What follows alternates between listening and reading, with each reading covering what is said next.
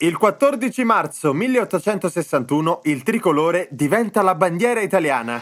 Wake up! Wake up! La tua sveglia quotidiana. Una storia, un avvenimento per farti iniziare la giornata con il piede giusto. Wake up! Oggi vi raccontiamo qualche curiosità che forse non sapete. Secondo un'ipotesi, il verde indica le pianure, il bianco le cime innevate e il rosso il sangue dei patrioti. La versione dei letterati dice invece che il rosso è l'amore per la patria, il bianco è la purezza dell'ideale unitario e il verde la speranza di un'Italia unita. Gli ideali del risorgimento. Infine la tesi dantesca.